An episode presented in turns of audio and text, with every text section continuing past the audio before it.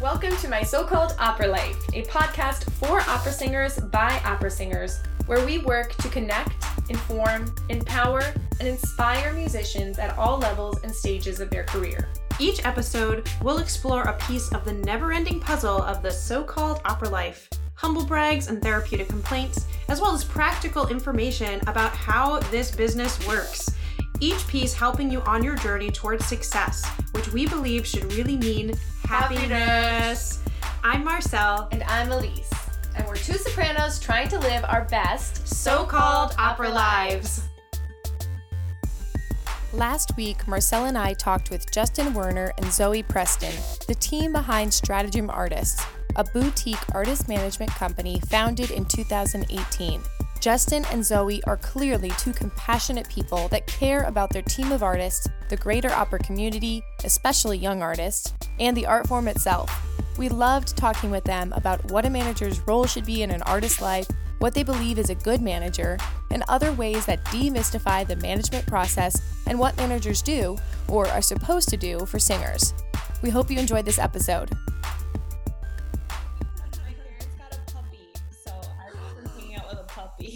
Oh, yeah.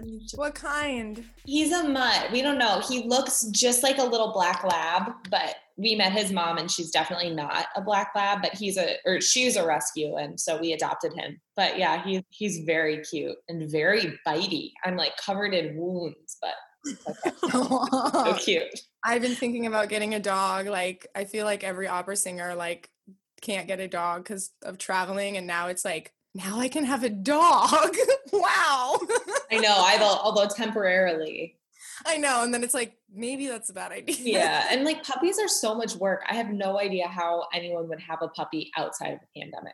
I have to watch him like a hawk.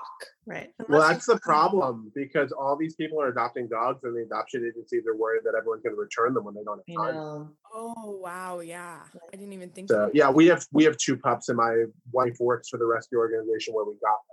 And they've had like 180 applications a day for the last 2 weeks for dogs, but they're so worried that like when this is all over, they're all going to be returned. But it's the first time, I guess, in 10 years that they've been out of dogs. Yeah, the place we adopted from is the same. Our pup had 70 applications on him. Wow. And we somehow were the first one. But anyway, that's been my week. It's been lovely.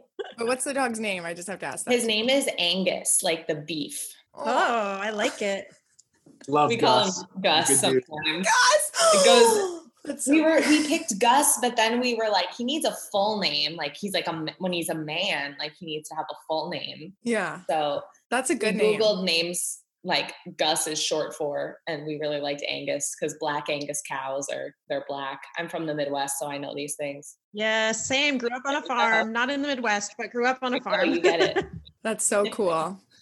Well, thank you guys for coming on the podcast. I'm really excited to ask all these questions and talk about all these things. Yes. Absolutely. So we just wanted to start with, if you could tell us a little bit about the company, the fact that you guys call yourself a boutique artist management company, and just tell us about what that means and a little bit about how you guys run your company.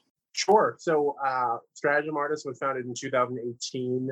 I actually ran an artist management company called Corette and Warner Artist Management previously with a business partner. And when my business partner left the business, I formed a new company with the same roster. We're called a boutique artist management agency because there's no corporate entity running us. Boutique also represents a size of roster to an extent, although boutiques run anywhere from one client to 100. That just sort of depends on that company's manpower. And wants for their roster. So, you know, I think boutique artist managers have a really personalized approach in most cases. I think they have, in some cases, really close relationships with their artists. Not that our corporate colleagues can't, but I feel like for me, having interned at IMG Artists and now run my own company, we are given more opportunity to really get to know our artists and to cultivate them from, you know, the starting point when we start working together to a really exciting journey, let's say. So again, not that my corporate colleagues can't do that, but you know, I think the setup of Stratagem now, with the size of our team, the size of our roster, is what I feel confident at any time within reason, having an hour phone call or video chat, being able to attend all of our artist auditions, and to really have a bespoke, customized approach for each artist in terms of marketing, repertoire, website, and to just be that hands-on. I think I couldn't sleep at night if we weren't that hands-on with our artists. Cool. Does that mean that you may change from boutique artists as you grow, or is that something you've ever considered? I'm just kidding. So I really enjoy being the 100% owner of my business. I think that really representing a roster of folks that I believe in and not having anyone to report to per se is exciting for me. I feel like I have a lot of flexibility in terms of the functionality of the roster, the size of the roster, and offering services that I think are not as common at larger companies in terms of just attention and hands-on time. Mm-hmm. So I don't believe we will grow from much larger than we are now. I feel like we're at the size now when we have an audition season again that we can be at all the auditions, that we can have sit-downs with each client about repertoire. You know, I know Zoe has been doing marketing and website consultations for our artists, and with many more than we have, those wouldn't be possible. Mm-hmm. So to really have the friendships, honestly, with our artists, much bigger, I don't think we'd be able to achieve that sort of really, you know, we're in the trenches together. And I think that bond is invaluable and just can't be manufactured overnight. Mm-hmm. And that trust has to be built. And of course, there's some trust when you enter the managerial relationship, but it's like dating. Sometimes it doesn't work. And we've had clients leave us. We've had clients not work out. But no one goes into a contract thinking, oh, this is just going to be 2 years and I'll move on. But, you know, like one of our newest clients said, not any couple goes into a marriage thinking they'll get divorced. Right. And that's very true. Yeah. So both of you were singers. I know, Zoe, you're still performing, and Justin, you're not really, but could you talk about why you got into managing artists and in relation to where you started as singers? So, you know, for me, I didn't know opera growing up. I didn't grow up around classical music. And then my junior year of high school, my new choir director was an incredibly talented pianist from Eastman. And she, in our choir placement exams, implored me to consider a job in music as an opera singer, or at least a try, and really gave me a lot of her time to cultivate that talent and to convince me that music could be a profession and not just a hobby. So I actually saw my first opera my freshman year of college, which was supposed to be Postcard from Morocco, which I'm very glad wasn't my first opera. That's definitely So I saw La Bohème as my first opera, which was a good choice. Yeah. And I listened to that Dawn Upshaw, Thomas Hampton, almost exclusively my freshman year, because that's what I knew. And I never was a singer who needed to be on stage. I really enjoyed the camaraderie of it. I enjoyed the cast party more than the process, let's say. And actually my senior year of college, I formed a small operatic ensemble with some classmates of mine that weren't being given performance opportunities because the undergrads just weren't really featured. Boston University, where I did undergrad, has the Opera Institute, which is a postgrad certificate program, as well as the really strong master's program. So undergrads just weren't given a lot of role opportunities. So that was my first sort of taste into production. I made a Fox switch after undergrad, so I took a couple years off from school. And, you know, looked at myself and I was like, what am I going to do at the time? So I actually founded an opera company at New York Opera Exchange that I ran from 2011 to 2015.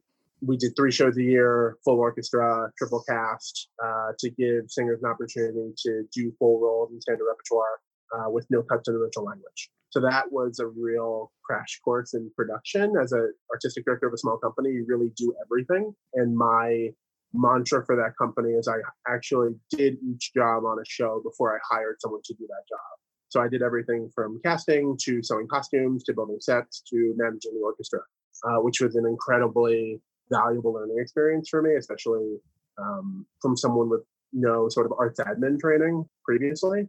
Sort of in the middle of that, I went to grad school as a singer. Long story short, went to a practice room, cracked real hard on a B flat, and singing wasn't for me. When one of my much more talented colleagues showed up to a rehearsal the next day, super hungover, and was just killing it. And that ease of singing was never there for me, especially as I switched up to tenor. So I went into my voice teacher, who had worked really hard to get me into this grad school with her on a scholarship, and told her I'm done with singing.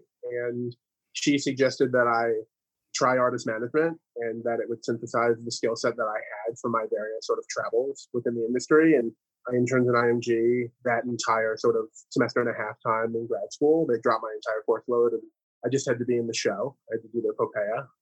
And it really appealed to me to be attached to an artist past a per show timing.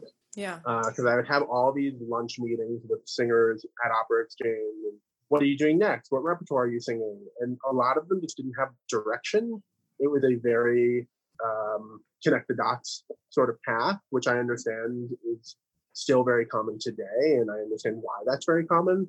But I think to the best of our ability, we had singers at Opera Exchange who did multiple roles, who moved up to do supporting roles, to leading roles, to better place them in terms of career development. But there's only so much you can do as a producer.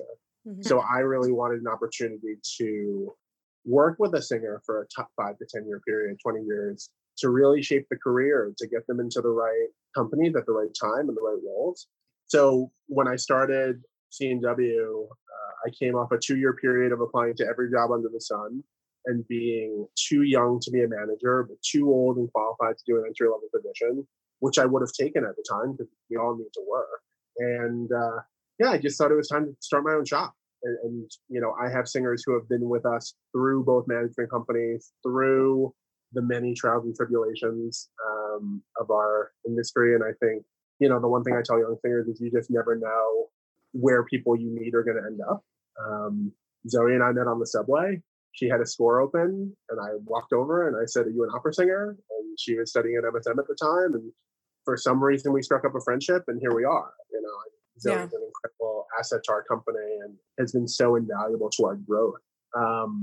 But yeah, you just, you know, I didn't go to college or grad school thinking I was going to be an artist manager, and there's no real degree program for it. All of us on the management side come from such different backgrounds, mm-hmm. which is really exciting. You know, I think I found my calling. Maybe in 10 years, I pivot again, but I really feel like artist management is the synthesis of all my skill set and empathy to say that. Cool. How about you, Zoe? Yeah, so I mean, I don't quite have my journey all mapped out yet. I'm a little bit younger than Justin, but I just finished my master's in December, and I did my undergraduate degree at Manhattan School of Music, and I was a soprano.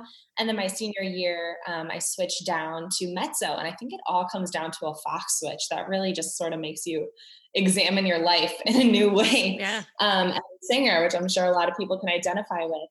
And so I finished my undergrad and I decided to take a couple years off and just let everything settle and work with a new teacher and sort of see what happened. And in that time, I sort of delved into a few different worlds. I ended up working in, special events. I worked in restaurants. I started doing social media work, just sort of randomly. I worked for a while at one of the top ad agencies in New York City and, worked with influencers and learned about analytics and, we did all this stuff and I really liked it. I liked using my brain in different ways. And I was one that always liked the academic parts of music. I was a violinist for 15 years. I love to, just talk about music history and all that stuff. I'm a nerd is what I'm really trying to say.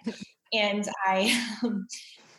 so in that time, I sort of learned that I do like other things. And when I went back to grad school, I started working with Justin in my first semester of grad school and just started doing sort of admin work, learning about the industry, answering some emails. And it's just sort of been like a snowball effect. I love it. I love that I get to use my degree. I love, being able to voice my opinion and trusting my instincts. And it's been an incredible learning experience for me. And then in the fall, I started doing some more actually managerial duties just because we had so many auditions. And at Stratagem, we go to every single one of our singers' auditions. And so, I was running auditions for 2 hours with a company and, talking with singers about their rep choices and sort of doing some damage control when some panels were more challenging. And I just really, I loved every second of it. A 12-hour day doing this was so fulfilling to me.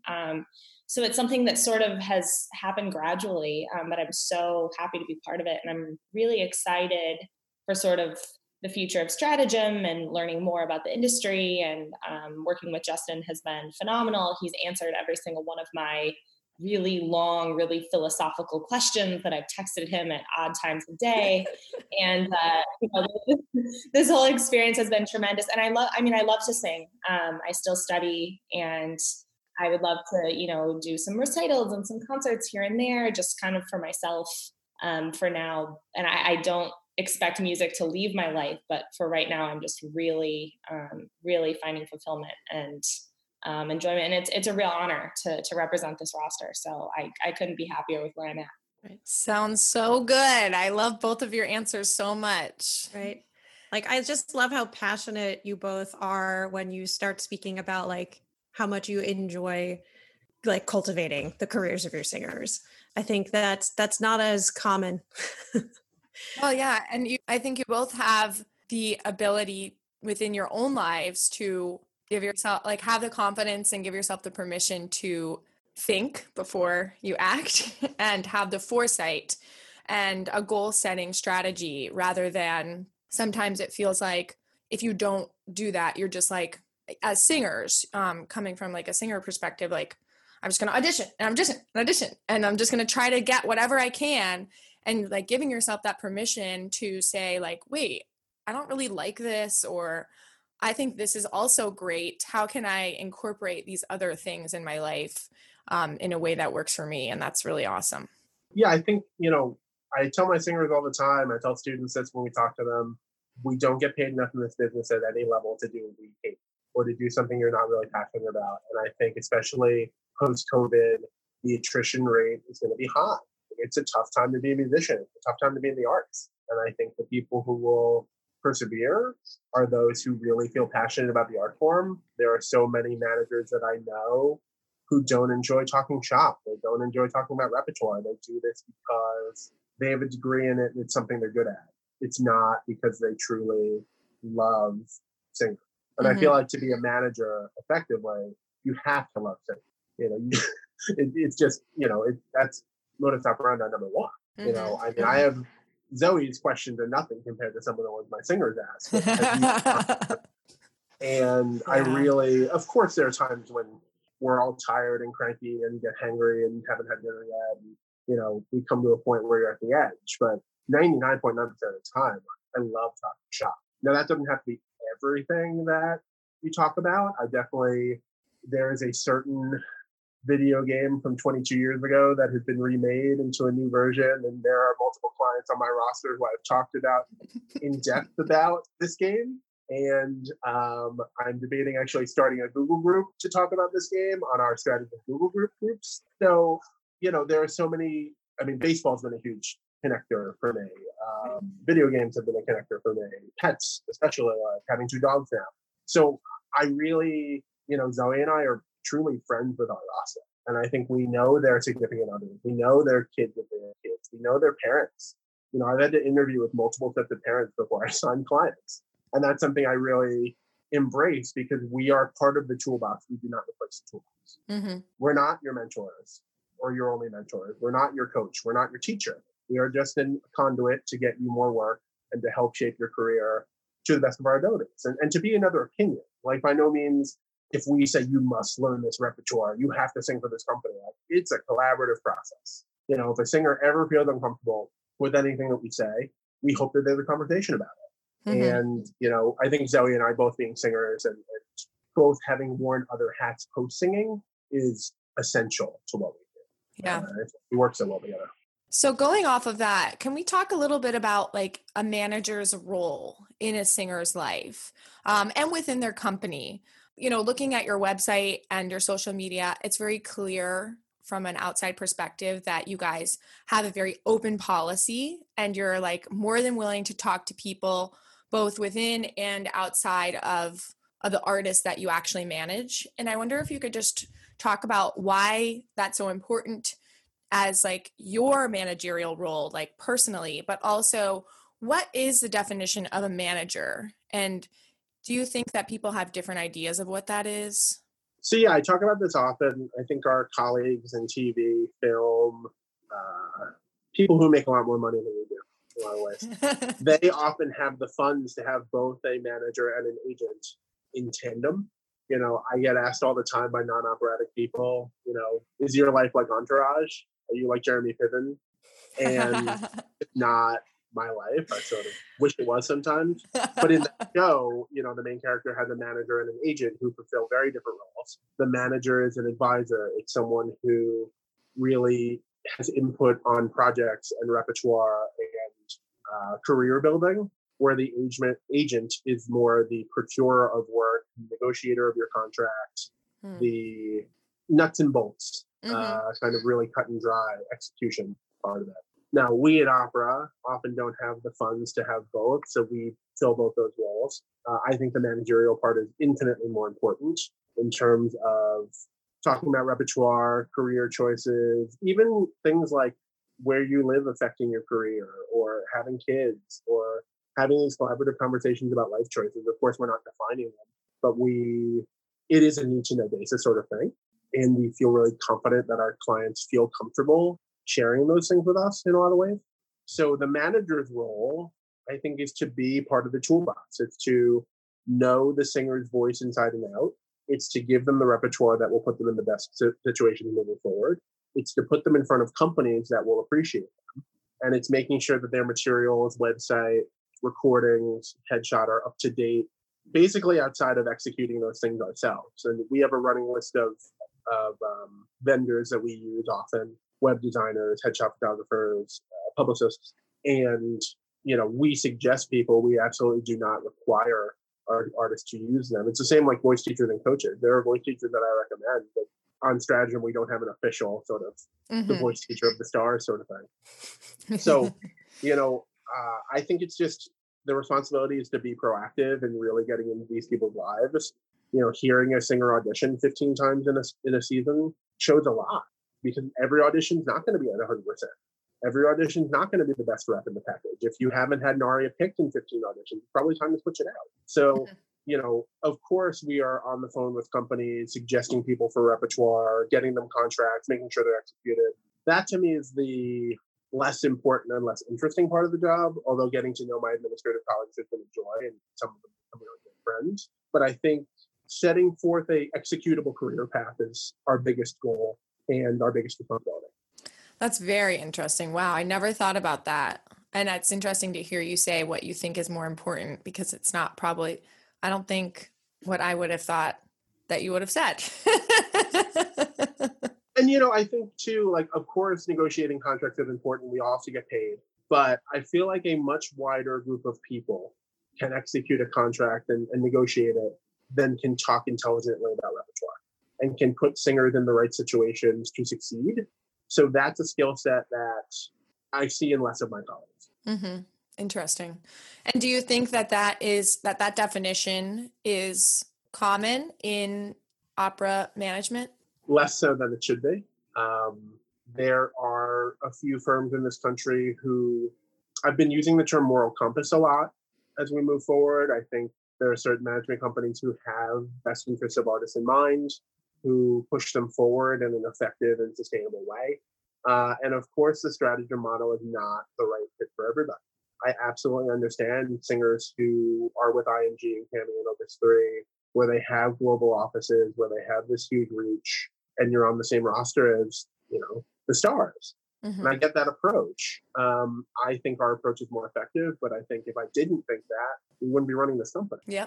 So I hope that my colleagues are fulfilling both the manager and agent's role, but I do notice that there are a lot more agents out there than there are managers. And I feel like in order to cultivate and preserve the best level of singing from the next generation of opera singers, that managerial advice needs to be more prominent with our industry.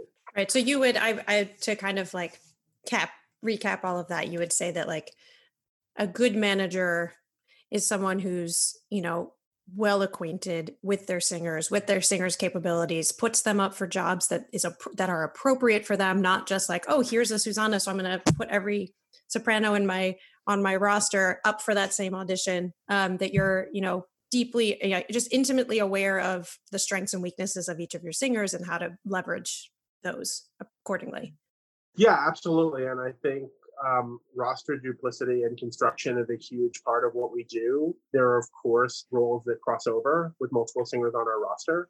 I use Despina all the time as the example for this, where you can have sort of a light lyric coloratura soprano sing that role. You can have an older, more rounded middle sound sing that role, and you can have a high lyric mezzo sing that role, all totally dependably vocally correct. It just depends on the director and company's take on the role. Mm-hmm. So I'm more than willing to send one of each of those singers to an audition, but never two who have a similar timbre or take on it. I feel like our roster is already competing against everyone else. Why are they competing against themselves? Mm-hmm. And I think the roster continuity and community we've been able to create is because we're conscious of that. It's because we're not just signing every singer who's good and then we have no idea what to do with them. There is a clear role and path for each singer on our roster. And of course, some of them crisscross. I talked to a singer this morning about another person in their Bach, and we used the Venn diagram as our sort of take on it. But I think that is, the way we audition people. We have an hour of singing and then at least an hour of talking afterwards, no matter if we're interested in the singer or not. That level of research and due diligence is what promotes healthy relationships. Mm-hmm. When we're considering a singer, I call singers on our roster who have worked with them. I call producers who have worked with them. I call their worst enemies and their best friends because I need to know every side of them. And I hope that the singers who are considering us do the same. And I feel very confident with every singer in our roster singing our praises because I think we do a really good job. And I know some of my managerial colleagues don't have that same level of satisfaction. Yes. So then what, as an artist, do you think that we should look for in management, besides just finding the right fit for someone personality-wise, right? But more specifically, retainer fees is one of the things that's in my brain talking. And are there any management that you feel is all management good? What, can we just talk a little bit about some of those qualities that singers can think about? Yeah, so to go back to the moral compass argument, I think any sort of retainer fee is morally apprehensible. I think if all those firms could fall into the ocean, I would not complain. And I think I think a large faction of managed artists do not need to be managed. I think they're actually taking a group of opportunities that they could be accessible to and throwing them out the window. It's being attached to firms that don't have the best reputations, firms where your manager can easily be a detriment. If your manager doesn't have a great relationship with a house, you're not going to have a great relationship with that house unless there's something pre-existing. So, my advice to singers is never to pay a retainer. I don't think we should be paid to do nothing. My mantra is we don't get paid till the singer gets paid. And I think that should be the way it is. It's moving forward and retainers are criminal. They're just taking advantage of singers who are dying to be on a website, dying to have that validation. I think singers should really consider, singers don't need to go to the first manager that has interest in them. So many singers get excited, oh, this manager's excited in me, they can move me to the next level. But do your research. I tell every singer who considers us, talk to your colleagues who work with us, talk to administrators who talk to us. And that research, I think, goes out the window a little bit because singers are so excited. And I think singers are really desperate to create art in the best possible way. Yeah. And I just think looking at their website, looking at their social media presence, looking at when you email a manager, do they email you back? I think there has to be a mutual attraction there in a lot of ways. And, I will say that we answer every email from clients that we get or prospective clients that are interested in our roster. But if you write, dear Sir, Madame, I'm interested in your roster, and it's clearly a BCC, you're going to get a shorter response than creating something that hooks me in. I tell singers all the time, Ken Benson wrote this article in Opera News years ago, and he said singers need to be tastefully shameless about reaching out to people. And I think any hook you can have, I know the conductor on your roster or a singer on your roster, and they recommended you. I dated your eighth soprano's cousin. With Ninth Tree in a show with someone. I just think there are so many opportunities in such a small world to connect. Yeah. And that's just going to elicit a more substantial response from us. Right. Because, in the last calendar year, we have gotten over 350 singer emails of people wanting to be on our roster, and we have heard less than 10 of them. It's just we're not really looking to become a 200-person firm, although we easily could be. I just think quality over quantity at this point is a plus. But, those 10 that we heard had, specific roster needs to us. We're at a certain level, are people who folks on our roster would vouch for from a personal level. And I think the community we have created on our roster transcends any talent. I am not going to represent someone who I don't want to go have a beer with after a show. Mm-hmm. It's just not worth my time. I have a life outside of my company, and those folks stress me out, and they also are a terrible representation of what we do. Like, if you're a singer on a roster and you show up unprepared or you're a bad colleague, it makes me look bad. Mm-hmm. It makes Zoe look bad. So I think just that accountability is really important, and also knowing that your manager works for you. It's not the other way around. And I think singers so often think they're disposable entities and that they can be replaced. But I think managers are incredibly replaceable. Right. There's a lot of good ones out there. Yeah. No, sorry. Finish your thought. No, go ahead. I'm done. I was just to say that's a really interesting thing that you say there, because I think it puts into contrast, I think from the singer's point of view, there's kind of anecdotally a belief that gets held. I don't think anyone's ever specifically said it to me, but there's generally a feeling amongst us like, oh, once you have a manager, then people will take you seriously. Then you will have made it. Then you're a real singer, like that people will think you're worth paying attention to. And I think we need to be talking more about like, you have to know how to manage yourself to a large extent before somebody else is going to pick you up, and that you are worth people's time. And like, not all management, not just having a manager makes you worthwhile, right? To speak to Elise's point, like there can, the wrong manager can be bad for you. Yeah, I think there's a very common misconception that once you get signed by a manager, you've made it.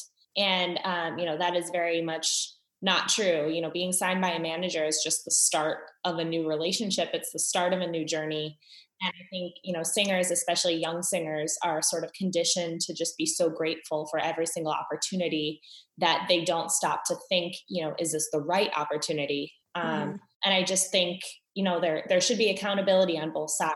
We expect our singers to perform and behave at a certain standard, and, they should expect the same from us. And so, for a singer, if you're in talks with a manager, my advice is always just ask questions. Get as much transparency, build that communication early. And if you're not getting responses, if you're not hearing back for weeks at a time, if they get offended by you questioning their ideas for you, their plans for you, their commission structure, if they get offended by any of those questions, that's a terrible sign. And if you back away, that's not going to end your career. This isn't your one shot to be managed. There are a lot of managers out there. Yeah. A lot of singers, especially when you're younger and you're working on building a career, but we want like help. I mean, we want help. We need help. And doing it alone is A, not fun, and B, really hard. Right. There's also just not a lot of clear information available to us. I mean, in full disclosure, Justin did a consultation with me a year and some change ago, and kind of just laid out some really actionable steps for me in terms of like, here's how to go about like managing your career where it's at right now so that you can take it to the next level until you're at a place where a manager is going to be wanting to pick you up. And I'd love for you to speak to some of that, because I think like that information is nothing, no one had ever given me really like, you should probably do this, this, this, this, and this. Everyone, like, it's just like, oh, audition and you'll get work and then you'll figure it out. And that's not helpful. Yeah. I mean, in a lot of ways, I think there's this really odd smoke and mirrors about managers that there were these like scary dementors behind the black curtain, and that we're inaccessible and that we're scary. And that's just not the case. And so many of my managerial colleagues are lovely human beings who become dear friends. And I remember in the hallway of NOLA, RIP NOLA, I saw these group of young singers chittering about something. And a colleague walked over to me and like, oh, they're talking about you. They were like freaked out that you're here and think you're judging them. I'm like, what am I judging them in the hallway? I'm not in their audition. And I walked over and introduced myself to one of the singers who I had heard at a young artist program before. And he cried because I remembered him. And that was really weird to me because this is someone who's like 2 years younger than me, who's a really talented singer, mm-hmm. who just like had a gut reaction that they needed to be afraid of, you know, yeah. a person who could possibly help them later on.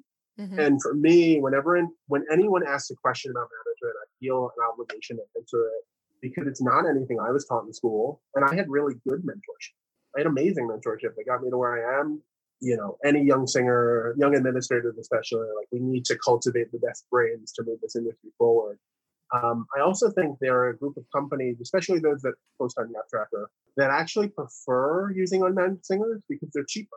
There are multiple companies that we have priced out of and will not work with us anymore because I'm too expensive. And I'm not going to send a singer for peanuts to do a lead role in a 6-week rehearsal period for like nothing. You know, mm-hmm. it's not conducive to growth on our side. There have been singers in the past where there's a certain level of company that we're not helpful with and we parted ways because I don't feel like we're being helpful. Mm-hmm. Especially young artist programs. More and more young artist programs are taking managed artists over the years. But in a way, especially summer programs, they want to discover someone. If they are managed, especially by someone good, they're already discovered. So like what, you know, everyone wants to be the first to like plant their flag. Mm-hmm. So in a way, again, like Zoe said, having a manager doesn't mean you've made it. In a lot of ways, getting a manager too early is incredibly detrimental. Because after your 2-year contract's up and you have no work, then you've lost all the momentum you had pre-management and you haven't done anything. So, you know, I tell singers all the time, your work actually doubles when you get us on your team because you have to CC us on everything. You have to share your calendar. If you're going away for a wedding, you need to tell us because we might double book you on a gig. So there's actually a real labor to it. I think it's a positive thing most of the time. And singers are really willing to communicate and collaborate on the process because all of it's not on their plate because there is another party that can help that has that expertise. But it's definitely work. Mm-hmm. What kinds of, I'm curious, what kinds of, or what does a career look like? And I know this is like so broad and I don't know, but like, okay, unmanaged artists, like you've said before, all the artists that are managed don't need to be managed. And like management does not need to be something that you necessarily strive for. So what do you feel like that an artist's career without management, like what kinds of things could artists be doing maybe that they haven't thought of in terms of maybe reaching out to certain companies? Because I think it feels like for a lot of singers, like, okay, I have a Yap Tracker, but when I get management, hopefully they can help me get jobs that I don't know how to get by myself. Are there ways that artists specifically could reach out to companies or certain the way that a career would look like without management and then how that would change if they were on your roster? Does that question make sense? No, that makes sense totally. And I think number one, it's utilizing the contacts that you have. I think we all have been in school with people who are working at larger places, who are conducting, directing, administrating at companies where that familiarity can get you higher. You know, the new administrators at 4 different companies within the last year are people that I've either sung with or went to school with. And those people are folks who I call and I feel really comfortable calling and have been really helpful in hiring folks from our roster. So those relationships run deep. And I think, you know, treating everyone kindly because you never know where they're going to end up, number one. You know, number two, I think having a list of cities where you have local housing and then contacting those companies is really valuable, especially in terms of smaller opera companies and symphonies that may not have the budget to bring in an out-of-town artist. And if you can, you know, I was talking to a friend of mine who I went to school with, who is the music director at a tier 2 company, and she told me that when they hire an out-of-town artist, 50% of the money goes to their housing and stuff. If you can save a company that fee, they're more likely to hire you. Mm-hmm.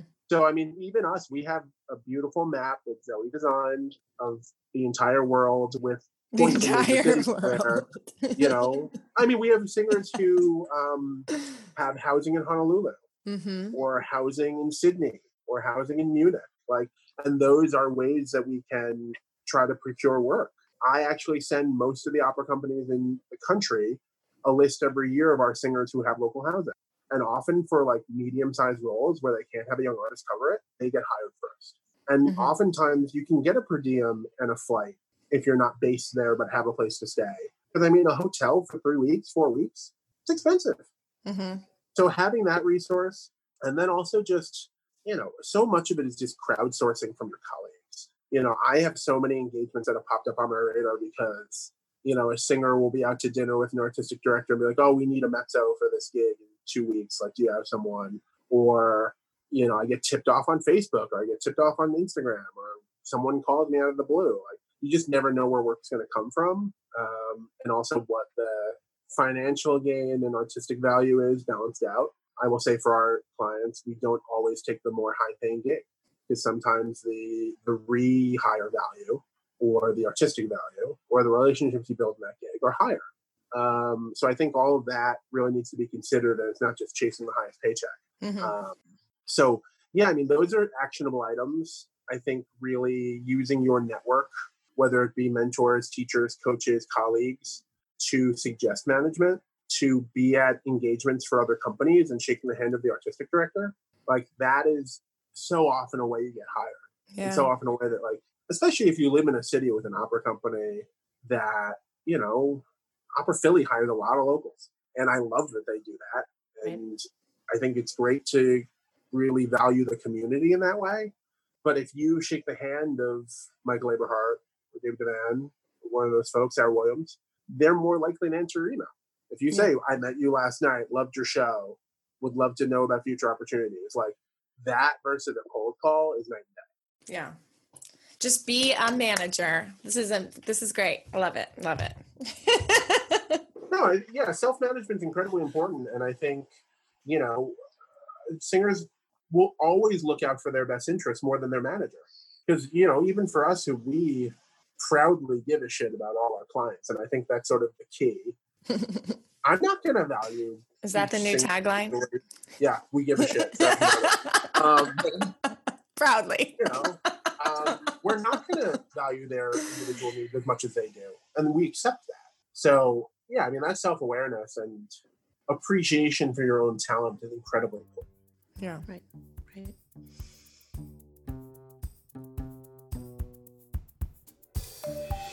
Behind the Curtain with the Opera Dolls. I'm Jenny. I'm Anna. And I'm Christina. And we're three New York City opera singers that created plush opera singing dolls in order to make opera tangible, relevant, and accessible to all, especially kids. We love opera. You love opera, but why don't our kids? Play some for them, people. We know these plots aren't always kid-friendly. Our little mezzo Carmen, quote-unquote, the traveler, and all the sopranos that die in the end. Whoops. But let's be real. This art form is super important and has inspired music and society throughout history. Check us out on theoperadolls.com or follow us at theoperadolls on Instagram.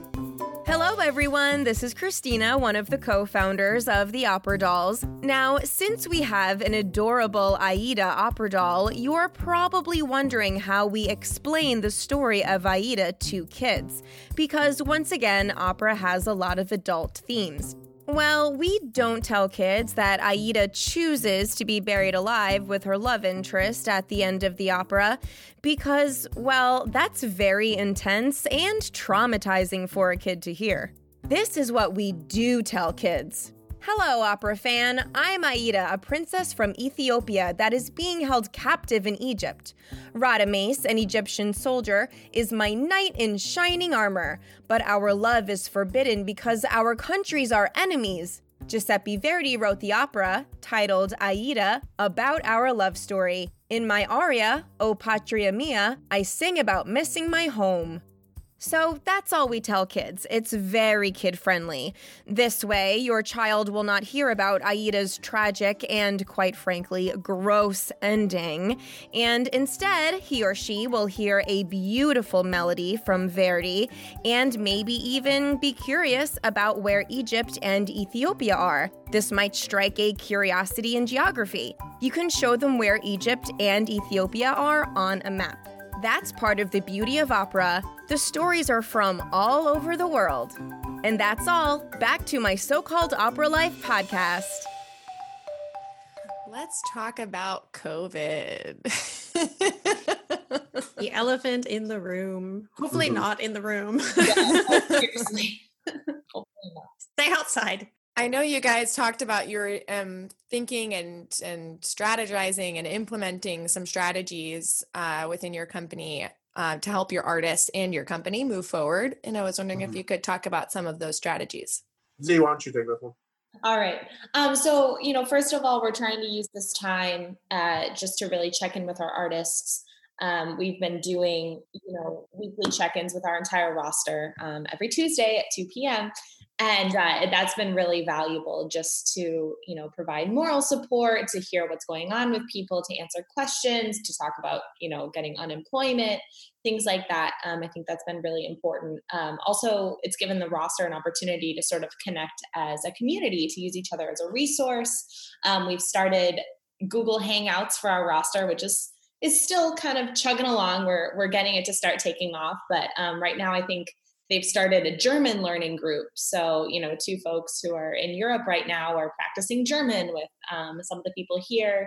We have a group for financial questions. We have a group for some of our, you know, younger singers to talk about young artist programs. That's all sort of taking off. I've been doing, you know, website consultations, social media consultations with people. I have one this afternoon, just really as a great chance to build your website, build your brand, talk about content, you know, all that fun stuff. But then, you know, looking forward, we're just really trying to get everyone's materials together, honing those materials. Justin's been working on, you know, a couple really fun, exciting projects that we have in the works in the next couple months, which I don't know if you feel like mentioning. I can talk about one of them. One of them's cooked. Yeah, I think, you know, to continue on Zoe's point, I think it's taking each individual artist, them coming back online at their own pace. Because I think we all need to go through the 5 steps about all that's lost work, about the state of our industry. And I have singers who from day one of COVID were like, I need shit to do. Like, I need rep to learn. I need to really have actionable items. And then there are singers who still don't feel ready. And that's cool. So one of the questions that I've been asked over and over is I really want to find something new, American aria-wise, that I can have to stand out for my colleagues. Because I think I love Tom Ciccolo, but we've all heard My Darling Jim enough. We've all heard Emily's aria enough. You know, so we have reached out to, I think it's 45 composers and librettos so far. I have a list of about 40 more. And I think 42 of them gotten back to us already with full catalogs of scores, with resources that I never could have imagined, with so many opportunities to collaborate.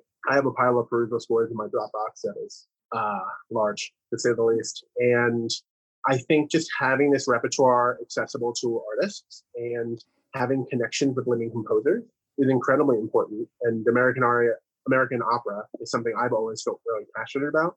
I think it's incredibly important for singers of this country to sing in our vernacular and to have stories that are relatable in a lot of ways.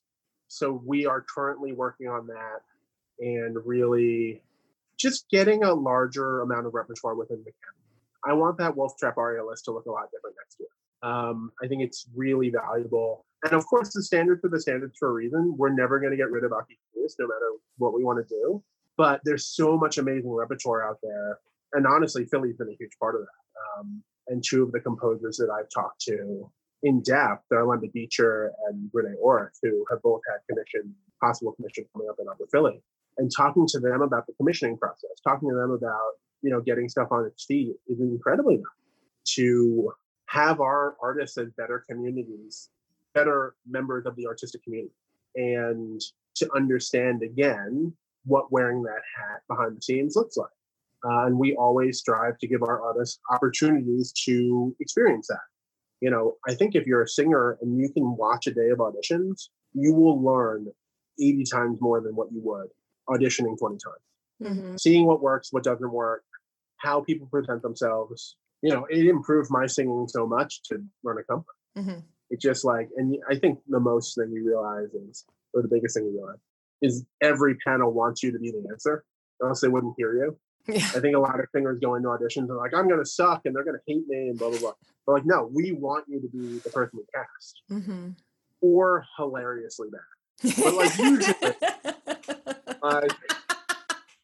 there are a couple of audition stories I still tell to this day, which warm my heart. But I mean, we really, really want you. We want you to be the answer. Like anyone I hear for the roster, like, I go in hearing them because I want you to sign them. I want them to be a good fit. Like, we've done all this research. Why do it if we're like, oh, you're not good enough? Yeah. So, of course, there's pressure. Of course, there's judgment. I think that's unavoidable. But I think just some more collaboration in the industry, and I think more community. One of the coolest things we saw last year was our last audition of the year, or one of our last auditions, was for Onside Opera, who I adore. I'm the head of their Artistic Advisory Council. They're amazing. But we rented a room in a secret studio that we're not going to tell anyone because we don't want anyone else to go there. And we were the only opera company and opera audition in the building. And I think we had 16 people audition in a 2-hour period. But over that 2 hours, I think like 35 people from our roster showed up just to hang out, you know, and so many people stopped by the auditions, were like, oh my God, he sounds amazing, or she sounds amazing. Even people in the same flock, people were just sitting in the hallway, hanging out, you know, supporting their colleagues. We all went and got a beer afterwards. My wife and I throw a Christmas party every year for our roster, and it's usually like 90% attendance. Like that, the community is real. And that mm-hmm. is what I'm most proud of, much more than any singer or any talent. Like just the people we have are good, salt of the earth people. And yeah, I want and it's happening. There's less drama in the audition hallways, and there's I think it's harder to be a diva these days because mm-hmm. companies just have so many options. Mm-hmm. Unless you're the next coming, like if you suck as a person, no one's hiring you. And that word spreads very quickly. But yeah, I just want less of that sort of, oh, what are you singing in your package? And like, oh, like I wouldn't do like that bullshit. Yeah. So if our roster can be part of that revolution, I'd be very happy. Yeah. What do you see as like the future of opera? I'm sure there are things that maybe you can't talk about, but hopefully maybe you could give us a sense of within the worlds of larger companies and what they're thinking about the future. Specifically as it relates to how we can't possibly get in a theater in large numbers, but also just in general. I mean, we definitely started this podcast so that we could promote community and less, you know, diva mentality, or even the concept that there is a diva mentality. I think sometimes people just think that there is, you know, and so to break down those walls, I think is definitely happening in the larger community, and singers, you know, becoming more empowered and confident. That's part of the movement for sure. But what about the future of opera, like for our audiences and for larger companies that they're thinking of, you know, are we looking at virtual operas? What do you think about repertoire and those kinds of things? I think it promotes groups to think both as individual entities and members of the operatic community. I will say that the managers have been meeting, or the US-based managers have been meeting once a week for the last 2 months to talk about many issues. There is a new Facebook group that started as an international managers coalition. I know the ACMA Solis Coalition is doing amazing work with their efforts. I know the directors are talking more and more, you know. I think every entity has its own opportunity to think, an opportunity to not have a timeline on a specific project, but to think more long-term. Mm-hmm. I don't want to get into any specific thoughts about each company individually. I will say there are some that are being more innovative than others. And one of my directors said, the decadence of opera is over. And I think that's true in a lot of ways. I don't think we're going to lose Notte, Bohème, But I do think we need to be more creative about the impact of dramatic storytelling versus size of production. And I don't think producing on a budget means that, or means less lavish, or means worse than you. I just think we need to be really creative about how the storytelling occurs. I do think American opera will flourish because I think a lot of times those stories can be told with a smaller kit or a smaller cast. One act 90-minute operas, I think, in the future in a lot of ways. And, I think it's cool that there's so much content available these days, but it's starting to get, really flooded in terms of just so many options. And I will say, as someone who loves opera, loves talking shop, I have sat down to 0 live streams during this time. I talk shop all day. I don't need to watch, 1980s Ring Cycle. And if people want to do that, cool. It's enough for one day. I think, the quality of thinking will rise to the top in a lot of ways, I hope. And we are really proud to be part of the conversations happening. Yay. I thought we could end by asking you each what you love about opera. Why did you choose opera as your, what stands out to you in especially, it relates to why we decide to stick around in this field at this time too. So for me, it's the people. I think the opera folks are some of the most compassionate, passionate, smart, capable folks I've ever met. I think the operatic community loves the operatic community more than almost any group of folks that I know. I think the operatic community also hates people in the operatic community more than any group I know. But, I think the relationships are a huge part of it. I also think that opera is the perfect synthesis of what drama is. To have dance, music, acting, every aspect of theater making in one package, in one evening, is incredibly special. And I just hope that during the attrition rate of this crisis, we don't lose the great storytelling, and that we give the resources that folks need to stay in. That's going to create a better artistic world for all of us. Agreed. Yeah, agreed. Yeah, and you stole mine. But I will say that, I think opera is the most pure art form that there ever exists. I already confirmed that I'm a nerd, but, cave people used to call to each other. There's something incredibly powerful about the human voice. And I think, that combined with the operatic community, it's this very tight-knit, there's a humanness to opera that I think is very unique to the industry. And I hope that we can find even more of that going forward. And that's the name of the game for us here at Stratagem Artists. We're humans, and we're proud of the humans we represent. And that is one of the greatest art forms there is, not to sound super cheesy, but that is one of the greatest parts about this industry, is that humanity is all over it. I completely agree. Yeah. Thank you guys so much. This was amazing. Thank you for having us. Yeah, we're so grateful. Yeah, and I think just reach out to us with questions. Like, we are around. I think we, Zoe and I, to an extent, have more time than usual. And there are folks who emailed me once, and we become really dear friends. And I want to really continue cultivating as many relationships as I can. Yeah. Awesome. We love questions. We're here because you're here. So make us useful. Yay. Love that attitude. Thank you so much. That was awesome.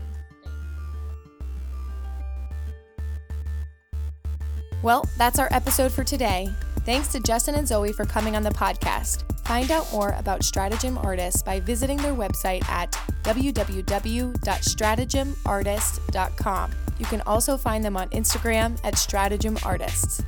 Let us know what you thought of this week's episode on social media at My So-Called Opera Life, or send us an email at info@mysocalledoperalife.com. We love to hear from you. Finally, many thanks to our Season 2 sponsor, the Sparkle Twins. If you're looking for a mouth mask these days so you can leave your house to stock up on coffee, or let's be serious, some wine, support these artists in the process by ordering one of their mouth masks made especially with singers and performers in mind. To order yours, visit www.sopranotwins.com/shop. Stay safe, stay healthy, and keep on singing. Bye.